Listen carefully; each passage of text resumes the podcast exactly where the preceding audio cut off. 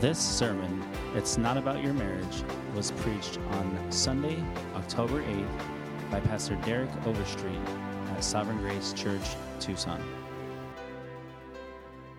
Good morning, everybody. Open up your Bibles to the book of Ephesians. Ephesians 5. Am I on? Am I good? Okay, excellent. Ephesians 5. We continue our series, The Final Word. And the next two weeks, we're going to be talking about marriage. Um, we're going to limit ourselves to, I don't know why I'm, Ze- I'm in Zephaniah. That, that might be a problem. um, this morning, we're going to be looking at verses 25 through 30. We're going to read, we're going to read together in just a moment 22 through 33.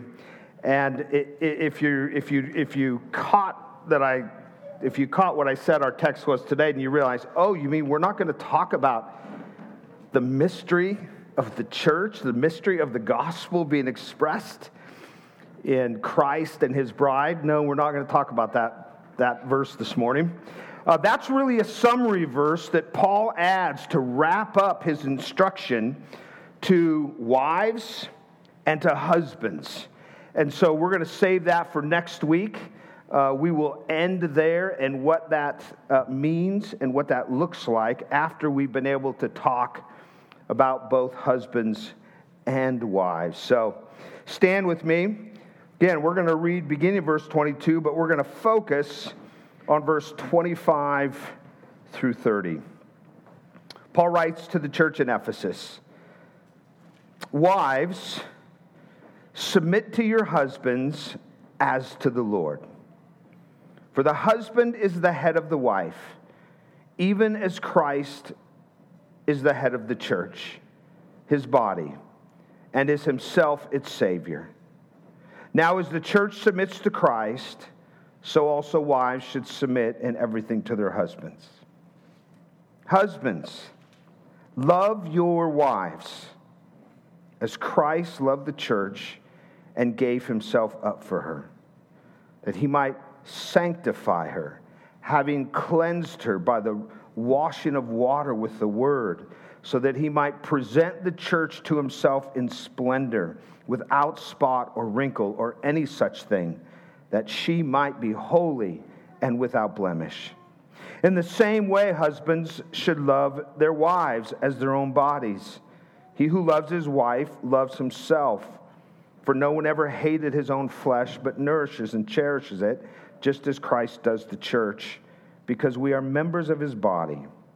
Therefore, a man shall leave his father and mother and hold fast to his wife, and the two shall become one flesh. This mystery is profound, and I'm saying that it refers to Christ and the church. However, let each one of you love his wife as himself, and let the wife see that she respects her husband. You may be seated. Please pray with me. Lord, we ask you to fill us with your Holy Spirit now, that we might listen and learn and love your word of truth, particularly this morning as it applies to the role of husbands. Father, this is a tall task for a preacher, particularly a preacher who is married. So I pray that you would be merciful and gracious to me, that with the rest of the gathering, I could and we could all look to our great Lord and Savior for our help and hope.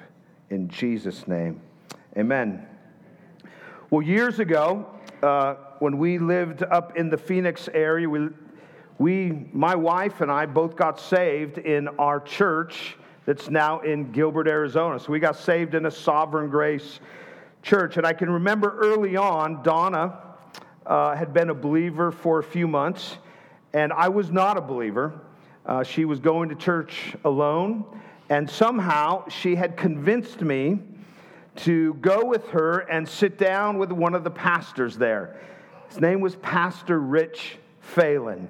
A wonderful guy. He's retired, uh, no longer in the ministry, uh, but certainly the Lord used him early on in our lives. And at the time, our marriage was, well, our marriage was an absolute mess, to be honest. And so Donna had convinced me to, to come and sit down with her and this pastor for some counseling. So we did. I can, re- I can remember it vividly. Uh, he had this small love seat directly across from his desk, and he brought Donna and I in. We sat down on the love seat. He sat down across from us, and he said, Well, here's the deal.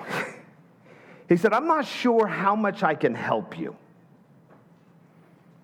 unless you're willing to make Christ the center of everything. So I looked at him. I looked at Donna. I looked back up at Rich. And I said, Well, then I'm done.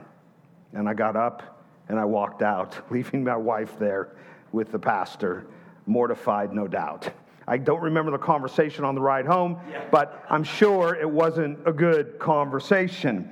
Well, in the mercy of the Lord, the, the, time marches on, and He captured my heart. But you know, I share that, you'll know why I share that story with you in just a moment. But we've spent the last two Sundays in Genesis 2, learning that marriage is designed by God to be a lifelong commitment between a man who lovingly leads his wife and a woman who joyfully follows her husband as his helpmate. We've also learned that, that sin makes that hard. Sin makes that difficult according to Genesis 3:16. Instead of leading in love, the husband's inclination now is to dominate his wife. Instead of joyfully submitting as a helpmate, the wife now has the inclination and desire to rule over her husband, if you will, to, to stand in his place versus coming alongside of him. And the the result is, well, we can predict it a sky high divorce rate today, adultery as the norm, crushing spousal abuse, and lovers turned to roommates. And that's just in the church. that's just in the church today. We're not even going to look at the culture today because the church itself is a big enough mess in understanding even Ephesians 5. And so, what's the answer? What is the answer to all the chaos when it comes to marriage and understanding our roles? Well, to the unspoken point of Pastor Rich, we have to get our eyes off the latest five steps to a better marriage. We have to get our eyes off of love languages. We have to get our eyes off of romantic idealism. We have to get our eyes off of off the idol of self-fulfillment and get them back on Jesus. Get them back on Jesus. I, I, I have three books here my favorite three books on marriage. If you come to me and say, hey, what should I read for my marriage? This is where it begins. I know there's a lot of good books. These are the best, in my opinion. Uh, Love That Lasts by Gary and Betsy Ricucci. Uh, they have served, he served as a pastor for years in Sovereign Grace churches. Dave Harvey's When Sinners Say I Do. And of course, this book that I'll be quoting from today, Loving Your Wife as Christ Loves the Church by Larry McCall. This one for husbands in particular. Um, each one of these books, what I love about each one of these books is that they do just what I said. The overarching message in each one of these books is very clear. Marriage is vertical before it's horizontal. It's about you as a wife or a husband, this morning as a husband, and Jesus more than it's about you and your wife. Your marriage is ultimately about the gospel, as we will see clearly next week, according to verse 32. Marriage is simply a relational context to be a living parable for Christ and the church, to be a living parable for the gospel. Quoting Martyn Lloyd-Jones from Larry McCall's book, uh, Loving Your Wife, he says, makes this observation. He says, We must start, when it comes to our marriages, when it comes to being a husband, we must start by studying the relationship between Christ and the church. And then, and then only can we look at the relationship between the husband and wife. So that's our goal over the next two weeks, beginning with husbands this morning. That's our goal, is to do a study, if you will, on Christ. Not a study on what the culture says about our marriage, not a study on your example as a child growing up, but a study on the perfect husband of the church, if you will, Jesus Christ. And I just want to say right up front as husbands, we all have a long way to go. But be encouraged. Here's the good news being a husband, being a God exalting husband, is not about how far we have come or you need to come. It's about how far Jesus went to enable, empower, and ensure that though imperfectly, we can be God exalting pastors. That's why growing, growing as a husband begins with studying the church's husband, the perfect husband, Jesus Christ. Now, if before we dig into this, if you're not a husband, okay, you do not have permission to check out this morning, okay? If you are a wife, you need to know this because you are your husband's helpmate to come alongside of him and help him see these glorious truths in Ephesians 5 and, trust the Lord and, and know what they look like to live out with you. You are his helpmate, and there is no greater way that you can be his helpmate than helping him to be a Christ exalting husband. Kids, I know marriage seems a long ways away, but guess what? In an appropriate way and in your own way. You need to hear this. You need to know this because you, you need to be able to encourage your father when you see God's grace in these ways in his life. You need to know how to pray for your father. If you're a single man, Lord willing, marriage is in the picture and you will be a husband. And so just consider yourself uh, auditing a class, if you will. You need to get ready. You need to prepare. The time to understand what a Christ exalting husband is, is not after your honeymoon, it's before your honeymoon. If you're a single lady longing for a husband one day, listen, you need to listen to what this text says because you do not want to settle. You need to know what to look for in a man. You need to know what to expect in a man. And so this, this is for everybody today, though directed to husbands. So let's look at our text. Two points this morning a sacrificial love and a purposeful love. The sacrificial love is clear right up front. Notice verse 25 Husbands, love your wives. Husbands, love your wives as Christ loved the church and gave himself up for her. The foremost text on being a Christ exalting husband begins with a command to the husband Husbands, love your wives. This is your holy duty as a husband. Husbands, this is our call to love our wives. Pretty straightforward, right? Well, humility, humility needs to ask this question what does that look like? What does loving my wife look like? Some will look to the example of their father. Some will look to their personal ideals. Still, some may look to the culture the pragmatist in us all will look to what works, what has worked, and what will work. What is, and typically that is, that is the path to least resistance with our wives. But did you notice in, the, in, in verse 25, we have this, this holy calling, this clear command to love our wives.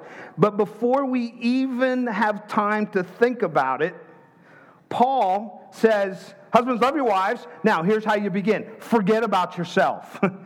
forget about yourself. In fact, he calls us to look up, get your eyes off of yourself and what I'm going to do or what I need to do. And he says, look up. Did you notice what he says there? Husbands, love your wives immediately as Christ loved the church and gave himself up for her. And so, what we see immediately is that a husband's love for his wife is not culturally defined, experientially defined, or traditionally defined. It is Christologically defined. God wants your holy duty as husbands to be informed, motivated, and shaped by his son's love for sinners beginning with the cross. Gary Ricucci, in his book Love That Lasts, says the role of a husband doesn't begin at the altar, it begins at the cross. It doesn't begin at the altar, it begins in the cross. And this could not be clearer in our text. Notice in verse 25 the phrase, He gave Himself. Husband, love your wives as Christ loved the church and gave Himself up for her. That phrase, gave himself, qualifies the preceding term, love. This is what I mean by love. This is what I mean by Christ loved the church. He gave himself for her. How did Christ love the church? He gave himself up. Literally, that phrase is he handed himself over. He handed himself over. Think about that. Jesus willingly and joyfully handed himself over to a fallen world. Philippians 2 5 through 8. Jesus willingly and joyfully handed, him, handed himself over to corrupt authorities and religious vipers that he could have destroyed in a word. Jesus willingly and joyfully handed himself over to the condemnation of men and the holy judgment of God, taking our sin upon himself and absorbing the wrath of God for that sin, though he was sinless and innocent. Jesus handed himself over. That's how he loves the church. That's how he loved individual sinners that make up the church. No one made Jesus do this. It's not something he deserved. Yet, he submitted himself to his Father's will, to the praise of his glory. He took the initiative and he gave not simply what he had, but he gave himself up. Now, if that doesn't have all the husbands in this room shaking in their boots, then you are not listening. if that doesn't have all the wives going, yeah, then you are not listening. This is a good thing for wives. This is a good thing for husbands. But oh boy, is it ever hard for husbands. But we see this. We see this in other parts of Scripture. Galatians 2 said, I have been crucified with Christ. It is no longer I who live, but Christ who lives in me. And the life I now live in the flesh, I live by faith in the Son of God, who loved me and gave himself for me. 1 John 3:16 By this we know love that he that is Jesus laid down his life for us. How do we know love? Jesus gave himself for us. That's, that's, that's the gospel news right there. Jesus came and gave himself for us. Now, listen, occasionally, occasionally you'll, you'll hear a, a story, a heroic story of the husband who literally sacrifices his own life, gives up his life literally for his wife. And Lord willing, God's providence will never visit any husband here in that way. The truth is, this idea of giving ourselves up after the model of Jesus Christ is really about daily sacrifice, even in the little things. It's about dying daily to my, my desires of convenience, putting my wife ahead of my personal convenience. It's about dying daily to my comfort, to my sense of self gratification. It's about, it's about putting my, putting to, to uh, sacrificing my, even for my own physical well being. I had a t shirt years ago. This was probably about the time Donna wanted me to go into counseling with Pastor Rich. But I wore it till I had holes in it. And I just wore it on one day of the year. Football, first day of football season. Had an old man sitting in his recliner. His wife was standing uh, behind him over his shoulder. Big old flat screen, football, you know, and in the little bubble, it said, Honey, football season is about to start. What do you need from me? Not the football game, football season. In other words, I'm about to check out because I'm not giving up football, and I'll see you in four months. That's not the idea. That's not the idea. That's not the love that we see here. This love is about the daily sacrifice needed to lovingly lead and protect and provide, nourish and cherish physically, emotionally, and spiritually. It's about not allowing your wife to sacrifice more than you do. It's about not allowing her to carry the brunt so that you can coast. It's about giving up your life from the smallest thing to the biggest dream for her sake, for her good. Just as Christ gave himself for us. This daily sacrifice involves a willingness to see your wife, a person that, that, that 1 Peter 3 7 says is a co heir in Christ, as more important than yourself, as well as a readiness to, to lay down all you hold dear to care for her. Philippians 2, verses 3 and 4. This daily sacrifice is about living with my wife in an understanding way, 1 Peter 3 7, even when she refuses to do the same with me.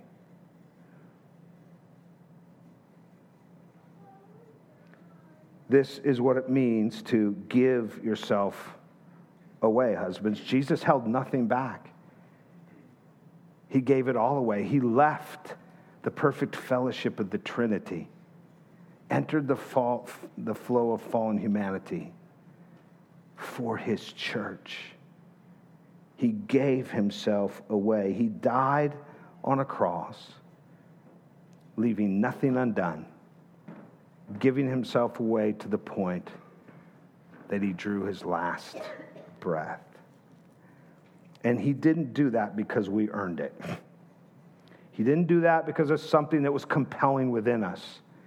And we don't lead and love our wives this way because they've earned it if Jesus is our model, he didn't make us earn anything. He loved us when we were unlovable, Romans 5.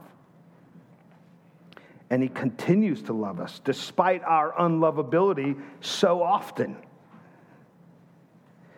Larry McCall says, A husband who would love his wife as Christ also loved the church will begin by understanding that his love is a choice made in spite of not because of his wife's actions, attitudes, or appearance.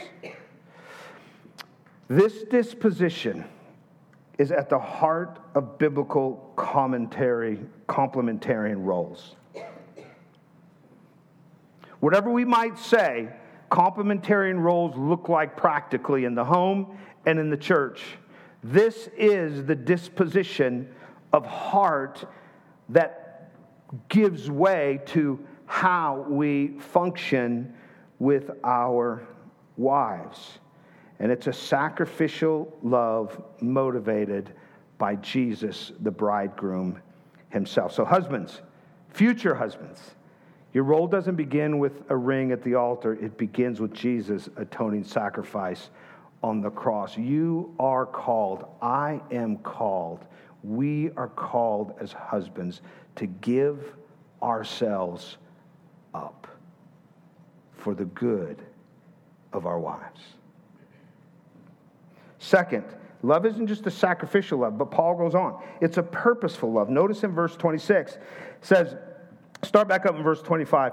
Husbands, love your wives as Christ loved the church and gave himself up for her, that he might sanctify her, having cleansed her by the washing of water with the word, so that he might present the church to himself in splendor, without spot or wrinkle or any such thing, that she might be holy and blameless. You, you've, we've all heard, and maybe you've used it the saying a happy wife makes a happy life, right? Well, okay, there is some truth in that, um, at least by experience, right? There is some truth to that. But listen, our, our call as husbands is not to be concerned with our wives' short term happiness. Uh, we can make our wives happy for a moment. Let's do it, husbands. But our call is, goes far beyond that. Our call is for her long term holiness and ever increasing satisfaction and joy in Jesus. There's no greater way that we can lead our wives. That, that is our holy duty. And in this, we must be purposeful, just as Jesus was. Pay attention to the verbs in verse 26 and verse 27. Notice what it says in verse 26 that he might sanctify her, right? See that? Jesus gave himself up for the church so that he might sanctify, or we might say that he might set her apart from this world to himself. His, his love for the church, his love for you, his love for us is drenched in his own blood that doesn't merely wash the sin away, but marks, marks the church as belonging to Him, as belonging to Him. I remember I was with a guy and he had a tattoo on his forearm. It was a weird symbol. And I said, What is that? And he said, Well, that's the symbol that um, the radical is, Islamists that that's the symbol that you're a Christian. And so they'll they put that on people. They find out they're Christians. And I was like, Well, why do you have it on you? He says, It's my way of saying, Come and get me. okay. But he was marked. I'm a Christian. We're marked by the blood of Jesus. He has sanctified us, He has set us apart and marked us with His very blood. I remember our kids growing up, and I wanted to make sure they understood who their mom was. They would talk to her disrespectfully. And I just sit them down, look at them, and say, I realize that's your mom. That's reason enough not to talk to her that way. But before she's your mom, she's my wife. And you will not talk to my wife in that way. In a sense, I would set her apart to be loved and respected by her children, not simply as their mother, but as my wife. In verse 26, again, we see not only does Christ sanctify us, but he, he gave himself for the church. Look, look what it says so that he might cleanse her in truth. The gospel, you know this, the gospel is a cleansing agent that cleanses us from all our sin. It is the word of God that sanctifies. In Jesus' high priestly prayer, John 17, 17, he proclaims this. It's what the Spirit uses to progressively make us holy as forgiven sinners. This is important because it's easy for me to lead my wife in a way that is lead her down the path of the ideal wife that I've always dreamed about. That's not my call. But my, my call, my call is, is to bring her the Word of God, if you will, to bathe her in the Word of God that transforms her, to help her understand herself, her feelings, her emotions, her discouragements through the lens of truth. Not trying create a build a build a wife wife. That's not my call. My call is to continually point her to her Lord and Savior, to continually bring the word to bear humbly and carefully and purposefully into her life. In verse 27, there's one more verb. Jesus gave himself up for the church so that he might present her in perfect splendor. This is the end game. There's coming the day we sang about this morning. We will all be, we will all be gathered up with Christ as he establishes his, his kingdom, his eternal kingdom. And we will be with our Lord and Savior. One day, as the bride of Christ, we will stand before God in brilliantly white garments of our Savior's righteousness. That's what Jesus did. That's how he loved his church. That's how he loves you and I. And he is purposeful in that. He is keeping us until that day through the Holy Spirit. He is interceding for us that, that we will be kept for that day. He is interceding that his blood continues to cover our sins for that day so that he may present us as his beautiful bride before the throne of God above.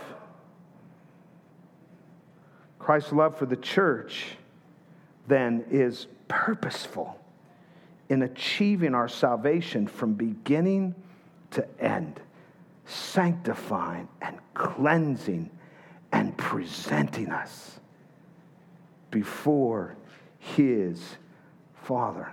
Listen, let, us be clear as husbands, we, we do not, we cannot sanctify and cleanse our wives of their sin.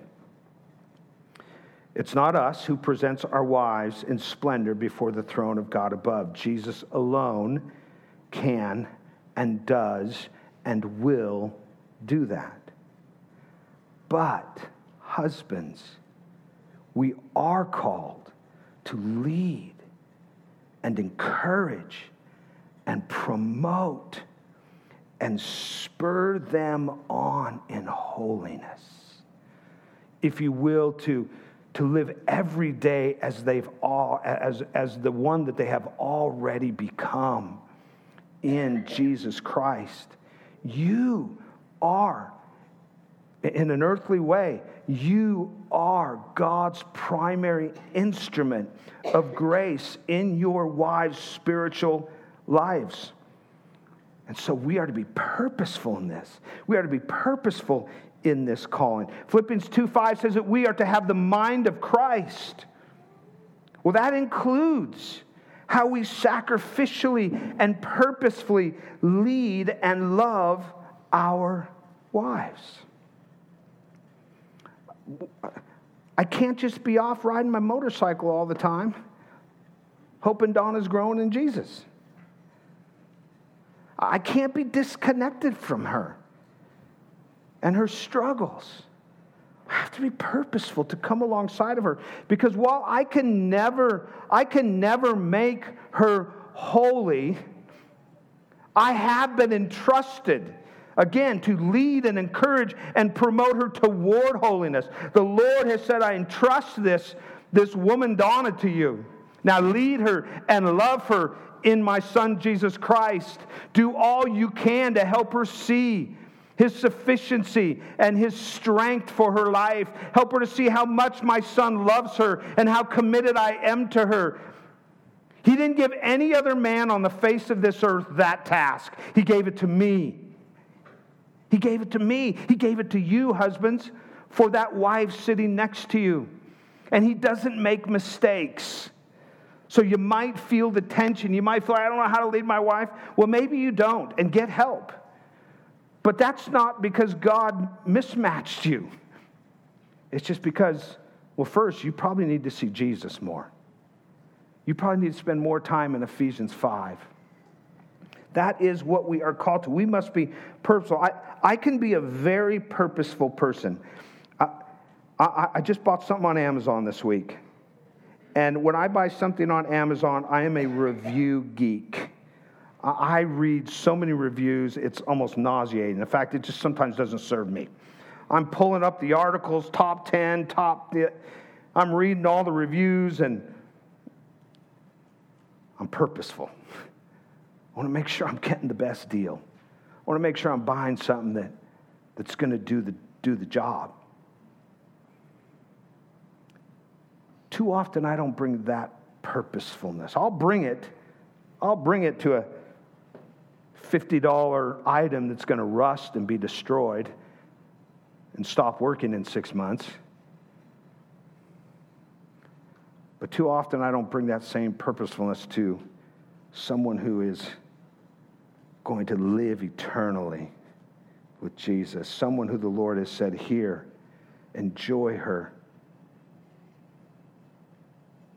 be fruitful with her, lead her, love her. Too often, I'm, I lead my wife in a haphazard way. I'm not thinking sacrifice. I'm not trying to understand her.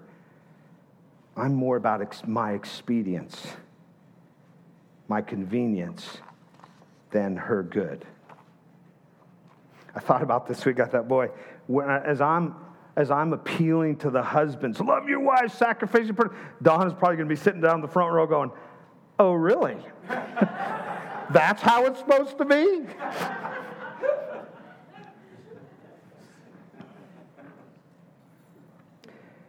Listen, we are imperfect. I'm preaching to myself, and I've been preaching to myself all week long. And there's a whole lot of preaching going on before I step behind this pulpit this morning. We are imperfect, but as imperfect as we are, our holy duty is to love our wives, men. To love our wives as Christ loved the church. And that means we must be uniquely and completely committed to their well being the physical, the emotional, and particularly the spiritual well being of their souls. Now, listen, I love this. Paul, Paul knows that we can never fully comprehend the love of Christ. He probably also realizes that as men, we're a little bit dense. And so he actually, he actually, uh, being the pastor is, he kind of puts his point in everyday terms we can relate to, right? Notice in verse 28, he says, he gives this grand theological, Christological look to Jesus, this one, this perfect model that we have to look to. And then he says this in the same way, husbands should love their wives their own bodies. He who loves his wife loves himself, for no one ever hates his own flesh, but nourishes and cherishes it just as Christ does the church, because we are members of his body. Um, husbands, we know this standard, right? Hungry, I get hungry, I eat. I take care of myself. I get sick, I rest. I get cold, I get warm. I get wounded, I pamper myself.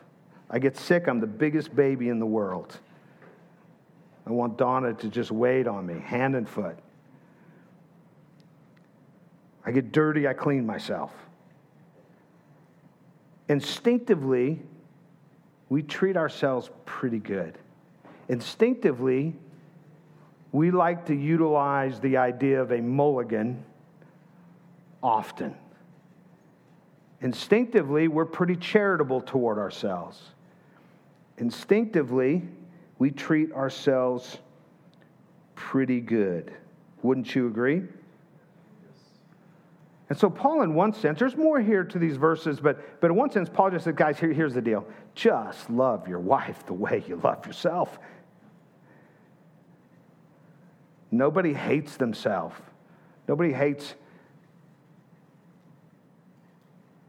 Love your wife the way you love yourself. And I think the point is this husbands, well, the point is more than practical. Paul has more than practical. He has theology in mind here because he roots us. Did you notice in verse 29? He, he actually roots us in the inseparable union between Christ and his church. In one sense, he just says, guys, let me make this easy for you. Think about how you care for yourself. But then he says there's more to it than that. And he talks about this union. He goes on to say, Man shall leave his father and mother and hold fast to his wife. Two have become one flesh. Well, that's just modeled in the union that the church has in Christ Jesus. In other words, this isn't just a physical thing. Our union is spiritual. As we'll see next week, it's meant to point us further up and further in to the glories of Christ and his church and how he has loved her. We'll see more of that next week. But I think part of the, the, the, the, the point here is that the moment you get married, men, you can't, you're, you're no longer an individual in the sense that all you have to do is think about yourself. You have become part of something bigger than yourself. In the same way that the, the moment somebody is saved, they become part of the church, they become part of eternity in an in a unfathomable and profound way. They have become bigger than what their life day in and day out holds in marriage. You, you become part of a union.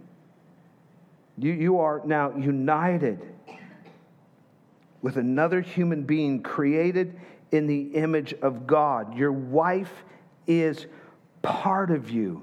So consider how you treat yourself. And when you love your wife, you love yourself. Don't, don't try and flip that. When I love myself, I love my wife. That is a bunch of cultural hogwash, to use a term that's probably safe in church. Don't buy into it. We look to Jesus. We look to Jesus and to the degree that we are amazed and we love Christ, is to the degree we will grow in loving our wives. Now, listen, we can't appreciate how radically groundbreaking these words were for Paul. I mean, he is telling the men in the church give yourself up, boys. It's what you're called to. In the first century, the, here's the truth. In the first century, here's the culture that they lived in men had few obligations toward their wife outside of providing food and a shelter. At the, at, in the first century, wives were they're women. And in the first century, women were looked down upon. What wives were called to do anything and everything that their husband desired for them to do. Women weren't even fit, they weren't even seen to be fit to stand in the court of law as a witness. You couldn't trust their word. In every way, they, they were rarely educated, and in every way, they were unworthy of and inferior to their husbands. And yet, Listen to what Paul says to these husbands. What's on display is not the courage of Paul. What's on display is the gospel changes everything. The gospel changes everything the way we think, the way we feel, the way we live as new creations in Christ, as Paul called us in Ephesians 4. We have a new worldview, we have a new paradigm, we have a new lens to see life through, beginning with our marriages if you're a husband or a wife, and in particular this morning, a husband. You can't you can't have a cultural or worldly perspective of your marriage. If you do, Paul would say to you what he said in Ephesians 4 You are no longer Gentiles, your mind is no longer darkened. You cannot think that way, and you cannot live that way, for you are a new creation. And so stop living and thinking like the old man that you were and start living like the new man that you are in Christ Jesus. We, we, we need to take care, husbands. We need to be honest about where the culture creep has found its way into our thinking about our marriages and our homes, about how we view our wives, about what's important as a man. What's important as a man is not first and foremost making the big bucks. It's loving your wife in the way that Christ loved the church. Remember going to pastor's college. First day, day one, Jeff Purswell, the dean, said, Men, if you leave here and you get an A in class, but you slip, you go backwards on your marriage, you have failed. If you leave here with a C in class, but you grow in your marriage and your understanding and application of what it means to be a Christ exalting husband, then you might as well have gotten an A plus. It's that important. It's more important than anything else you have going. And I might ruffle some parents' feathers, but yes, even your parenting, it is more important. Your marriage is more important than your kids.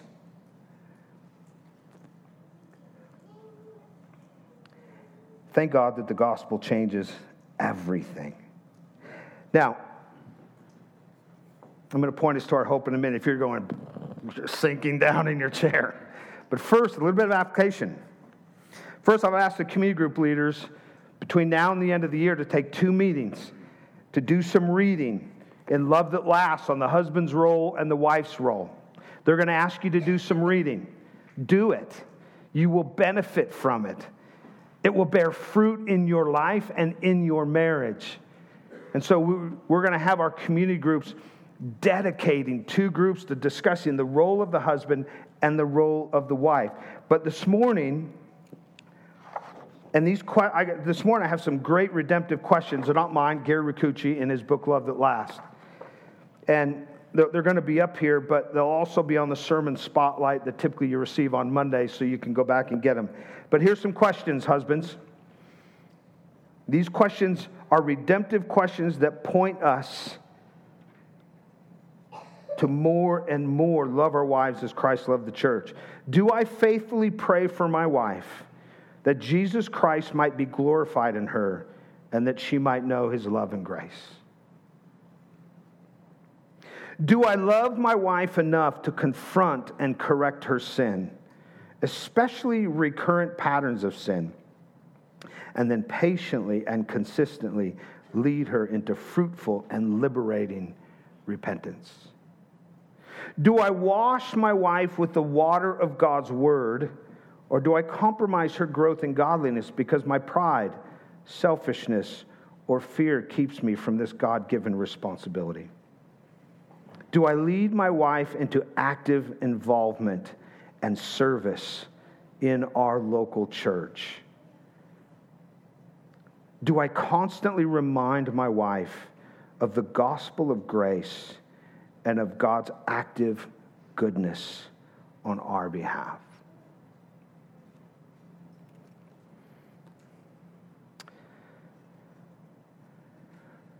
As I have been in this text, and particularly as I read these questions,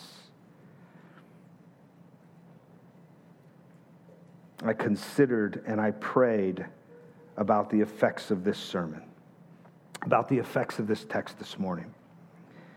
And I landed on this Lord, use this text, use questions like this to make us more amazed at you as husbands while feeling more desperate and dependent upon you for being a husband. And I think that's the best place to close on this morning. The text is very clear. Husbands, you have a holy duty God will hold you accountable for. Ephesians or uh, 1 Peter 3 says that if you do not take your duty seriously, he will not answer your prayers. I don't know what that looks like, but the point is, it, this matters to God. if we do not live with our wives in an understanding way as co heirs of Christ, it will hinder our prayers. That is how serious your marriage is to God. And so we are desperate. We are both dependent wholly on God and we are desperate. But here is the good news our role originates in the gospel, is empowered by the gospel, and is perfected through the gospel. We can love and lead our wives because our Savior, Jesus Christ, loved us, gave himself up for us, and leads us each day in mercy and grace. We don't start by looking in, we certainly don't start by looking outward. We don't start by looking inward. We begin, husbands, by looking upward. We lead and love our wives on our knees before the throne of God above. Listen, we need heavenly help for our holy duty. We have to have the Spirit of God at work in us. And that's exactly what we have. As a Christian husband, you are filled with the Holy Spirit. God stands by his promises to give us all things we need for life and godliness, and that includes your marriage. As we will see next week, he gives us wives, the perfect helpmates who, with their wisdom, love, and own obedience, help us grow in being the husbands God has called us to be. So don't leave here discouraged. Don't leave here overwhelmed. Leave here with a fresh sense of hope. Because wherever your marriage is, however you might feel stuck, the gospel has the final word.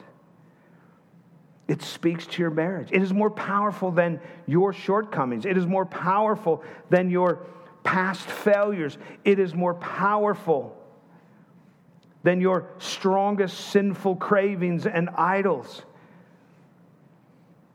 And so you can leave here this morning, husbands and future husbands knowing that there's hope because your role doesn't begin with the ring at the altar, it begins with the atoning sacrifice of Jesus on the cross.